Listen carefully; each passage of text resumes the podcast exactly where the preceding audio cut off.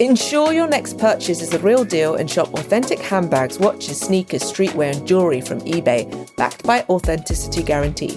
Visit eBay.com for terms. This episode is brought to you by Progressive. Are you driving your car or doing laundry right now? Podcasts go best when they're bundled with another activity. Like Progressive home and auto policies, they're best when they're bundled too. Having these two policies together makes insurance easier and could help you save. Customers who save by switching their home and car insurance to Progressive save nearly $800 on average. Quote a home and car bundle today at progressive.com. Progressive Casualty Insurance Company and Affiliates. National average 12 month savings of $793 by new customers surveyed who saved with Progressive between June 2021 and May 2022. Potential savings will vary. Hello, you're listening to the New Yorker Poetry Podcast. I'm Kevin Young, poetry editor of the New Yorker magazine. As you may know, on this program, we invite poets to pick a favorite poem from the New Yorker archive to read and discuss, alongside a poem of their own that's appeared in the magazine. My guest today is Rachel Eliza Griffiths, a poet and artist who's received fellowships from the Robert Rauschenberg Foundation, Provincetown Fine Arts Work Center, Cave Canem Foundation, and Yaddo, among others. In 2012, her collection Mule and Pear was the inaugural winner of the Poetry Award from the Black Caucus of the American Library Association. Eliza, welcome. Thanks so much for joining us. Thank you for having me, Kevin. So, the poem you've chosen to read today is Rainlight by W.S. Merwin. Can you tell us why this one felt particularly special to you? Sure. So, unfortunately and very sadly, recently we lost W.S. Merwin, although we still have his poems. And each day I've been thinking about Merwin's work, um, his spirit, his energy, who he was, all of the different things he saw in his life. Um, and then just the fact of kind of time passing. And at the beginning of the year, it was Mary Oliver. A few days after W.S. Merwin, it was Linda Gregg. And I remembered actually the, the issue of the New Yorker when this poem came out and how I kind of tore it out of the out of the magazine and carried it around until it kind of fell apart in my hands. There was just something in the poem for me um, that spoke to so many uh, aspects of of living um, and ways to be. And so I think that's some of what I can say. And Merwin himself said that Rainlight was not a rational poem, and I just love that. Well, let's hear it. Here's Rachel Eliza Griffiths reading Rainlight by W.S. Merwin. Rainlight. All day the stars watch from long ago. My mother said, I am going now. When you are alone, you will be all right. Whether or not you know, you will know. Look at the old house and the dawn rain. All the flowers are forms of water. The sun reminds them through a white cloud, touches the patchwork spread on the hill, the washed colors of the afterlife that lived there long before you were born. See how they wake without a question, even though the whole world is burning. That was Rainlight by W.S. Merwin, which ran in the March 3rd, 2008 issue of the magazine. I'm really glad we're talking about Merwin because he was in the magazine over 200 times uh, over seven decades, which is just an incredible thing. And I've been thinking a lot about both the magazine, being fortunate enough to have published him that much, but also that relationship to a writer, which are there other places that we can think of that, that had that sustained connection? I'm not sure. No, I don't think so. I I mean every time I saw a Merwin poem in the New Yorker, it was an event. And I found myself again kind of ripping the poem out to carry it around with me and, and really appreciated uh, whenever those events would happen. There's so many, it's so rich, it's wonderful. Yeah, I miss the uh, magnetic. It's the one thing I miss about magnets on fridges is you know the poem, or you go to someone's house and be a New Yorker poem from ten years before that got them through. Absolutely. I love that you cut that out and kept it. Uh, its disintegration seems also part of the form of the poem. Almost, it's a poem about leaving, but also about what stays. Um, it has that elegiac tone that I think Merwin often has do you think of it as a proper elegy or just elegiac? How do you think about the form in a way? Um, it's interesting because it is elegiac, and at the same time, I find a certain kind of reassurance in it of a kind of um, going on or continuum. That there's a kind of way that you move in the world and know the world, even though holes and gaps and like things go missing and lost. And Merwin writes so much about memory. And so it kind of is this assurance that you will be remembered, things will be forgotten, things will be saved or lost or discarded, and yet the world will go on. And I love the sense of the world in the poem. Um, so it's elegiac to me, but at the same time, it has that that strange Merwin energy where the whole world is burning. Sounds intense, but Right. at the same time, it sounds like, well, here's a way to go forward through those flames, which I love. Well, it's like a cleansing fire or, or a mm-hmm. light in a way. Yeah. I love that line, the washed colors of the afterlife. How do you take that line?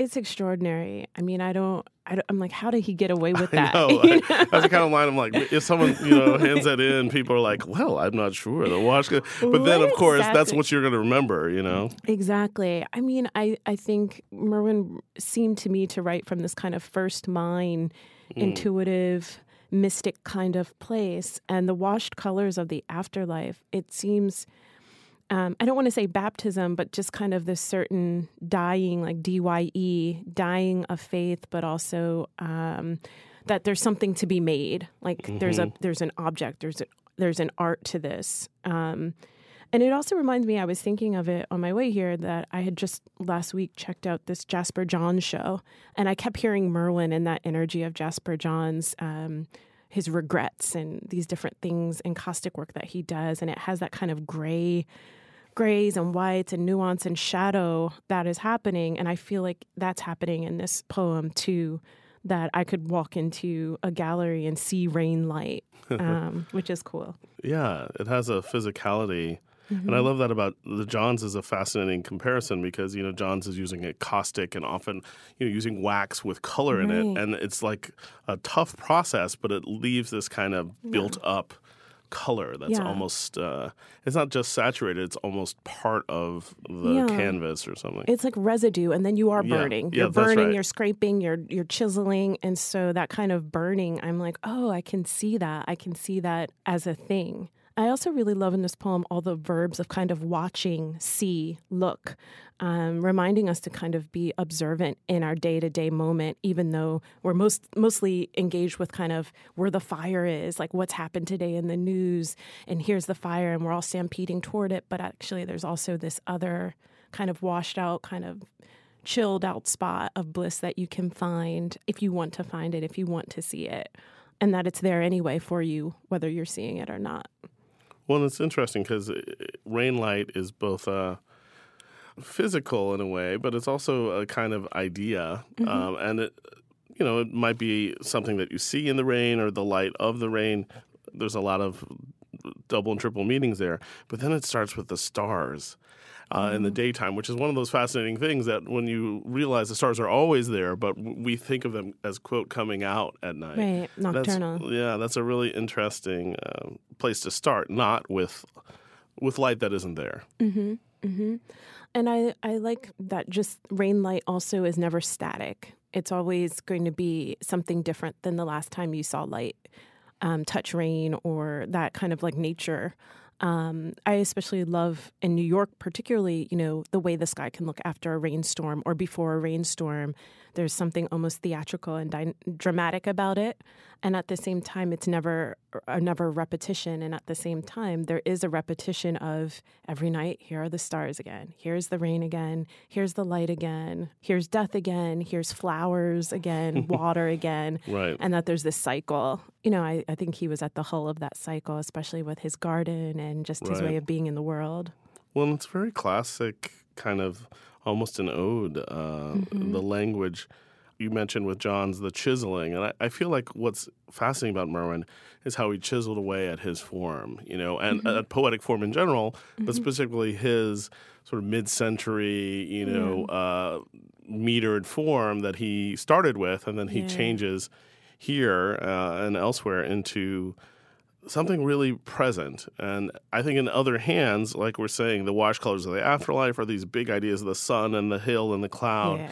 would become lesser, but for him they become archetypical because they're so mm-hmm. earned. They're so mm-hmm. much part of his form and what his vision, let's call it. Yeah, I, I totally agree with you. The way that you can read it, I love that you have to really be mindful of your own breath while you're reading it. And the words kind of sit in a breath, they sit in air and remind you how he's able to break the line so that when you're reading it, it also sounds very similar. And it's kind of the weight happens or the inflection happens on the words as you need them to feel um, or need them to be the way burning could sound, how quiet the poem is, and yet this urgency and immediacy.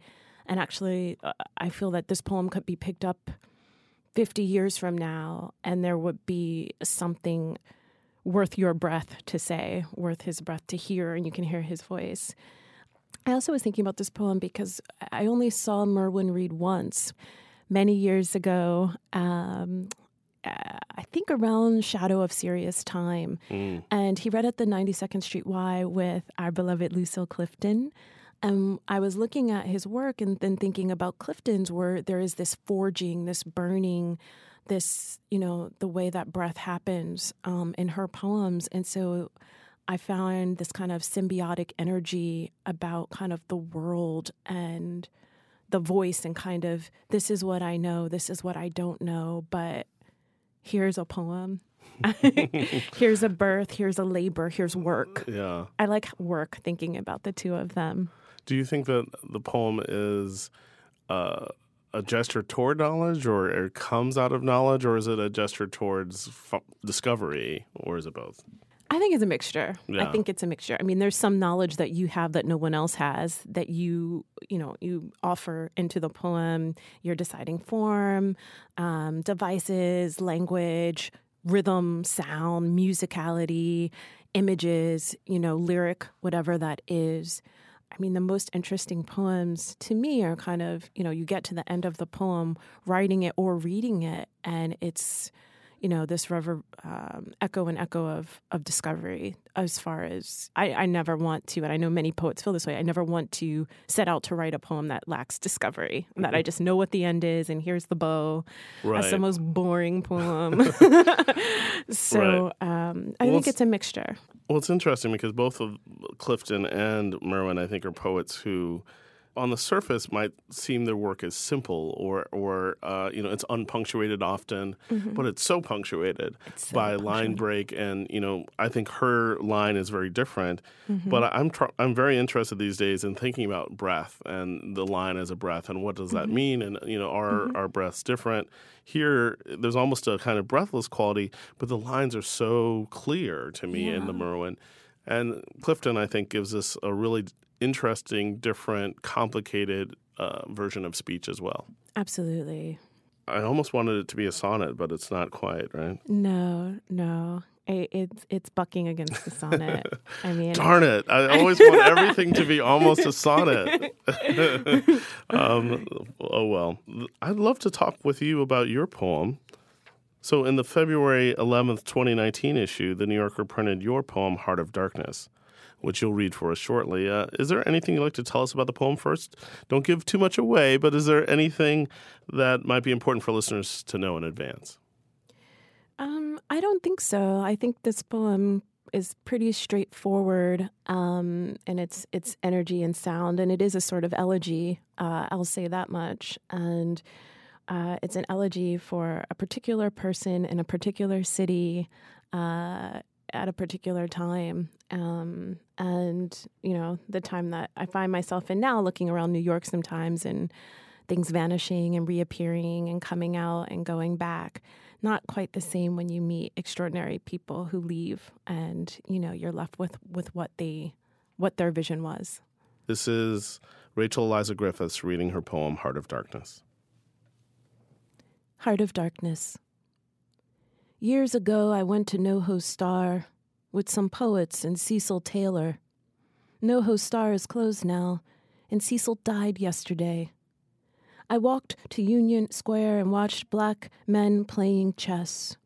rubbing their jaws while the afternoon light poured down the gentle rooks of their fingers, hanging above a queen or pawn. Cecil Taylor sat across the table from me, wearing leather gym shorts, rainbow striped knee socks, a fringe vest, and a face so musical I could hear the notes blunting and banging as he low laughed and looked like a lion who had bitten off the ancient secret of a soft roar. I liked him right away, said yes when he asked me if I would share a dessert with him. I in an ivory dress that was vintage, the kind my mother would have worn, with chiffon sleeves. The shining air made the loose dress cling to me.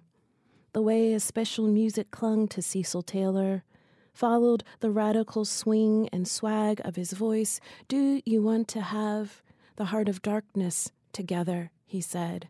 That looks sweet enough. I remembered later when we stood on the sidewalk, sugar and poetry in us, heat coming off the summer night in the city, always made me feel I could never leave New York. He kissed my cheeks, said he had been fooled, I didn't think they made women like you anymore. Tipped his cowboy hat and took off his sunglasses. My God, in the dark his eyes burned so clear and wild I thought the sun was out, roaring through our hearts like a song, daring its hunter to aim. Thank you very much. Sure. That was Heart of Darkness by Rachel Eliza Griffiths. Hi, I'm Deborah Treisman, fiction editor of The New Yorker. Each week on the Writer's Voice podcast, New Yorker fiction writers read their newly published stories from the magazine. You can hear from authors like Colson Whitehead. Turner nudged Elwood, who had a look of horror on his face. They saw it. Griff wasn't going down. He was going to go for it, no matter what happened after. Or Joy Williams. Her father was silent Slowly, he passed his hand over his hair.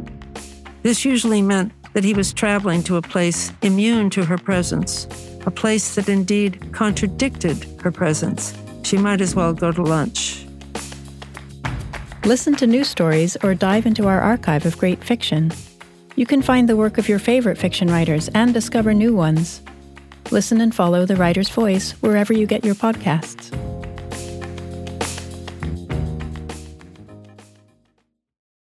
With access to so much information, it's hard to feel like an informed, discerning citizen. That's why on Make Me Smart, which is a podcast from Marketplace, we make it easy for you to stay in the know. Hi, I'm Kai Ryssdal. Every weekday, Kimberly Adams and I unpack the latest from Washington, D.C. Uh, the Senate Minority Leader has announced that he will step down as the Republican leader. What's happening in AI? I, I mean, don't buy at the top, but holy cow, artificial intelligence and all the companies related to it are the, the hot new thing. And we do the numbers. So, as a refresher, inflation is the rate of increase in the prices of things. It's not just sort of things getting more expensive, it's a speed at which things get more expensive. Because in a world that's constantly changing, we all need to stay smart. Listen to Make Me Smart wherever you get your podcasts. I'm really amazed by your reading of the poem. You're a one take artist, which I admire, not being one myself. but I also think that there's something about the breath in this poem. Uh, the line breaks are very, uh, there's a lot of enjambment, there's a lot of turning uh, the line, and I, I love that enjambment such a good word, meaning throwing the leg over from one mm-hmm. line to the next. Mm-hmm. Um, but there's something about you capture, I think, wonderfully Cecil Taylor, not only his amazing outfit, um, which I both am jealous of and just amazed by, and this kind of flirty, uh, wise musical mm-hmm. character that he has, even when he's not playing music. Yeah. Cecil was extraordinary. And I remember this day, it was kind of one of my New York days. I was just arrived in New York in a way. And, you know, he comes down the street like a unicorn. Like, he just, like, there's no one. I mean, the clothes, the everything. and he just knew himself. He knew the sidewalk that was under his feet, the air around him. And so he has that beautiful, he had that beautiful way, um, you know, that musicians and music people have where they're just hearing a song all the time and you can tell that they're kind of bopping around with it. Um, but even the way Cecil talked, you know, long pauses sometimes and then a flurry of words. Um, and I had never met anyone like that, and I don't I don't think anyone will ever meet someone like Cecil Taylor. But also, if you heard him play, the Right. actual dissonance, um, the movement, the cacophony, the triple enjambment of just the lines kind Mhm. of stacking up on each other, toppling over, flipped over, leg, arm, elbow up, um, whole Kimbo. body. Yeah. and so wild, you Yeah. know, and startling, I think, in a way that I want poems to be just startling and troubling and surprising, where you can't sit back and have like the poem wash over you. Right. You've like got to put your elbow grease in it and like get involved.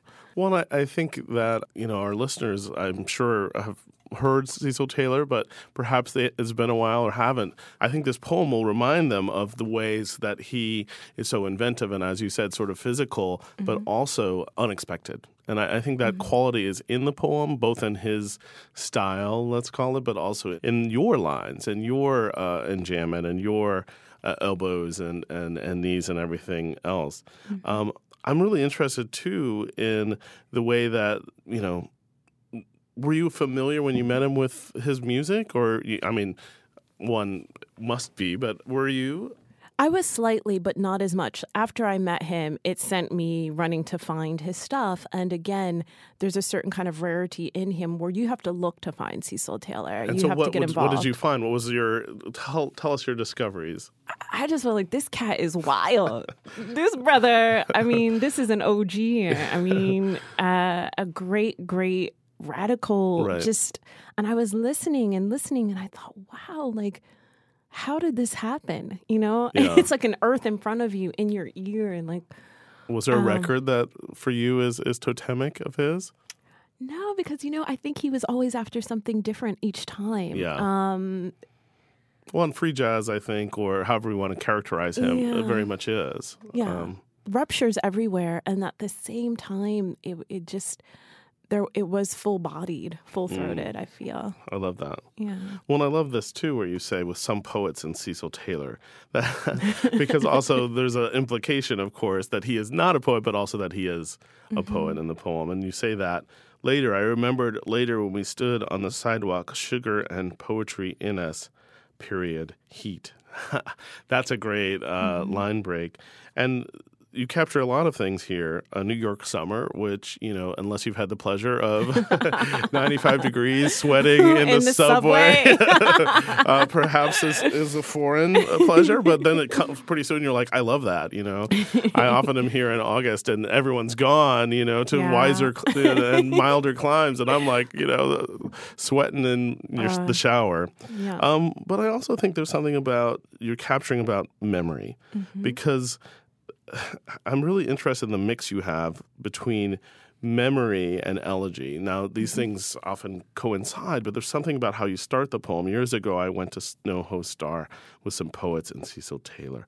NoHo Star is closed now, and Cecil died yesterday. I walked. There's this, uh, you know, the walking is almost part of what the poem is doing. It's kind of a walk, and I love the idea of a poem as a kind of walk or a, a motion through the world. Um, but there's something about that dining, which poets like to do. yes Uh, very much so Um, and that sharing that he's saying, um, Mm-hmm. this heart of darkness, which you're trying to capture. Tell us more about that. Sure. So, you know, I really love what you're saying about the kind of walk. And, you know, I remember when, you know, the announcement went up that kind of, that Cecil had died, I thought, you know, I, you know it, it just really overwhelmed me. And I just started walking. You know, I literally started to walk. But I, as you said, like, I'm walking through memory. You know, around the time that NoHo Star closed, Temple Bar closed, like all these French Rose had closed. Sure. I'm like, oh, I'm in the era now where everything I love just is closed. um, Cafe Loup, I think something, I think that's been seized. And so um, Right.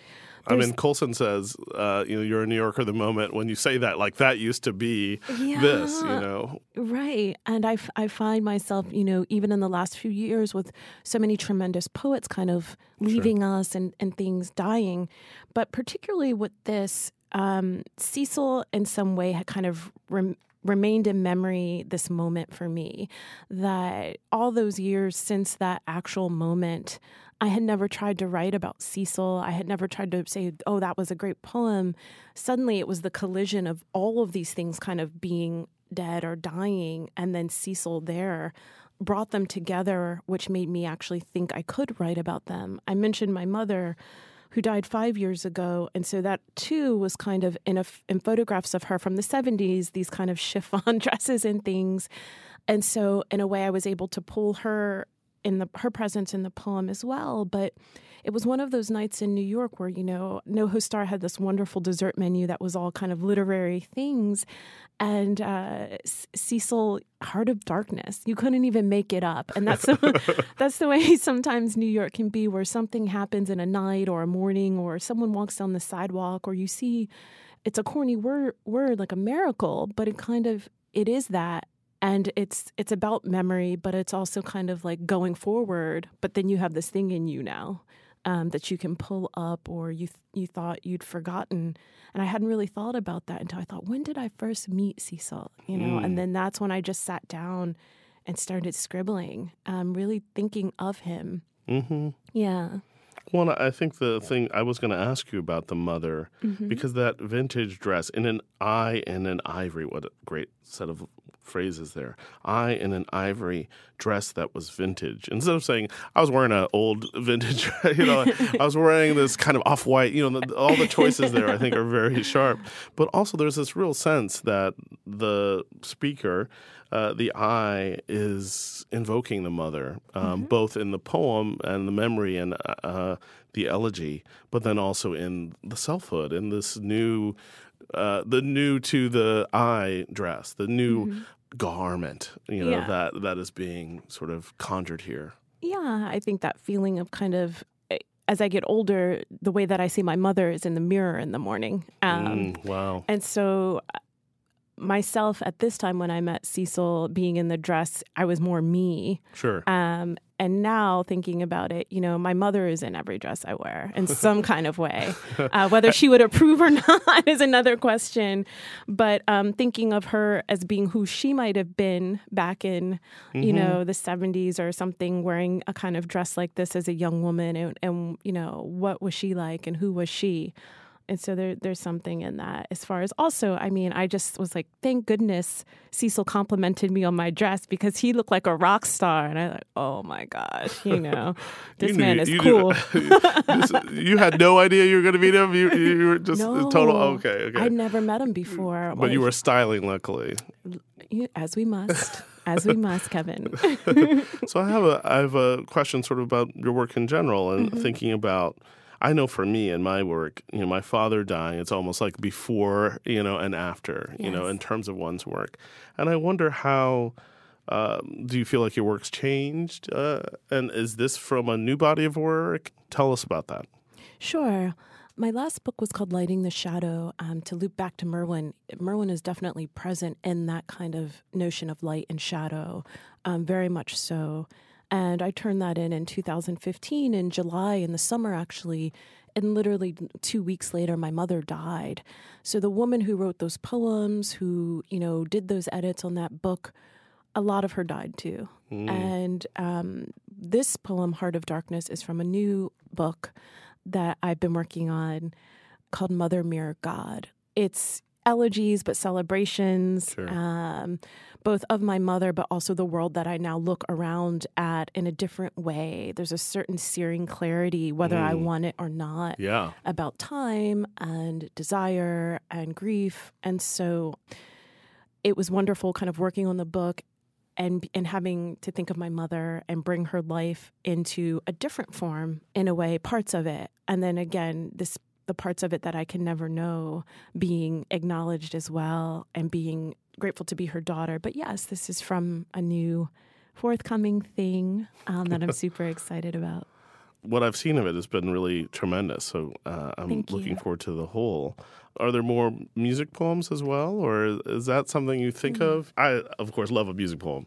So, um, you know, what do you see in them? Maybe is a better way to ask it. Sure. I usually always have um, a music, a musician kind of um, who's orchestrating things unconsciously. So in Mule and Pear, it was Nina Simone. Okay. Uh, Miss Simone was kind of working things or showing me the ropes.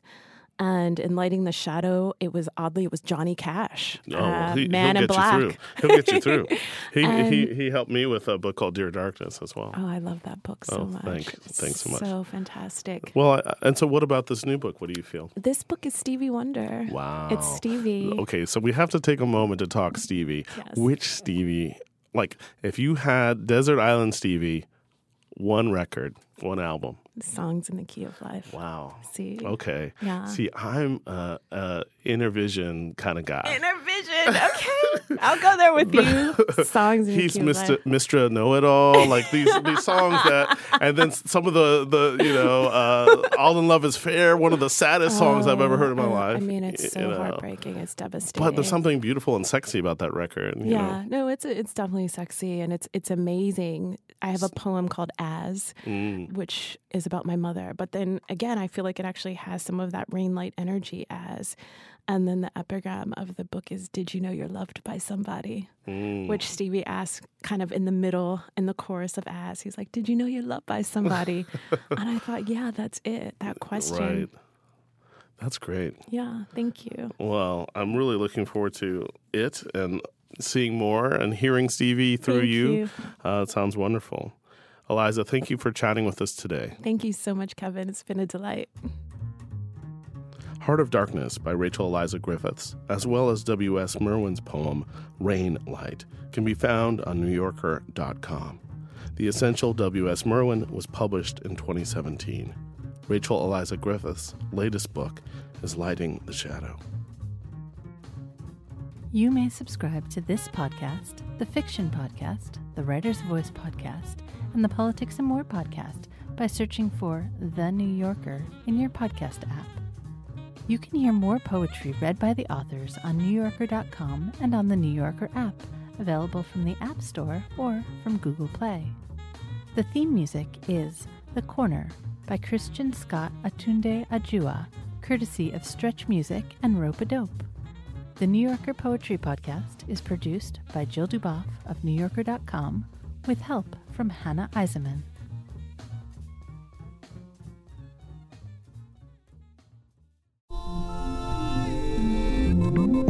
I'm David Remnick, host of the New Yorker Radio Hour.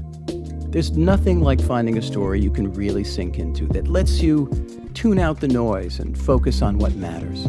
In print or here on the podcast, The New Yorker brings you thoughtfulness and depth and even humor that you can't find anywhere else. So please join me every week for the New Yorker Radio Hour, wherever you listen to podcasts.